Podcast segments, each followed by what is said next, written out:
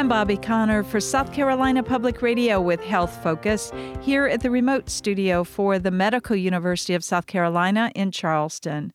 Behavioral interventions are important for children with A D H D. Doctor Rosemary Ross DeMarise is here to talk about behavioral strategies that parents and teachers can use to help children who have A D H D. Doctor Ross DeMarise is a clinical psychologist and an assistant professor in the Division of Developmental Behavioral Pediatrics at M U S C. Doctor Ross DeMarise, what strategies or skills do you recommend for parents that will help their child who has A D H D? A D H D is actually a pretty common neurodevelopmental disorder.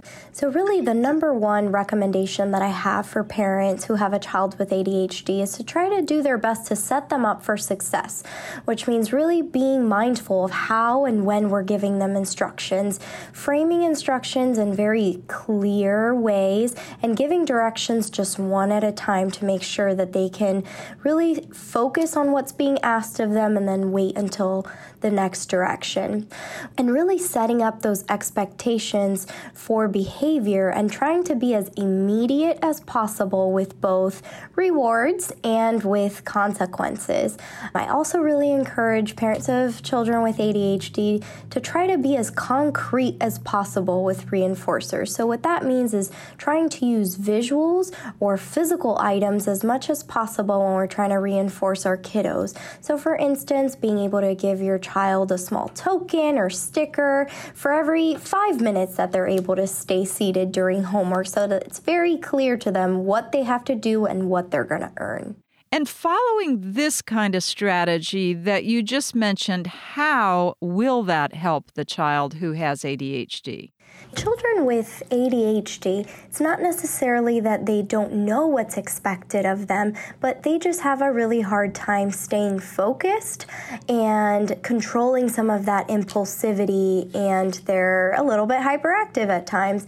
And so giving them instances where they're able to be successful and earn a reward for staying in their seat or for completing an assignment gives them some more motivation and really helps that become a habit. What strategies are good for teachers to use that are helpful for children who have A D H D?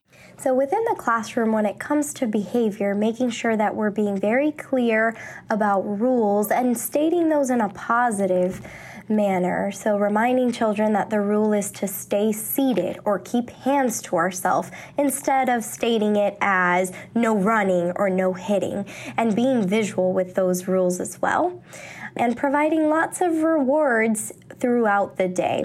Within academics, instead of giving children more time on assignments, oftentimes breaking up assignments into smaller, more manageable portions tends to be more effective. One other strategy that is really helpful is implementing some sort of communication between parents and teachers, something like a daily report card where children can get feedback about their behavior at school and be rewarded at home tends to be very effective. Doctor Ross DeMarise, thanks for providing this information about helping children who have A D H D. Yes, of course. Thanks for having me. From the remote studio for the Medical University of South Carolina in Charleston, I'm Bobby Connor for South Carolina Public Radio.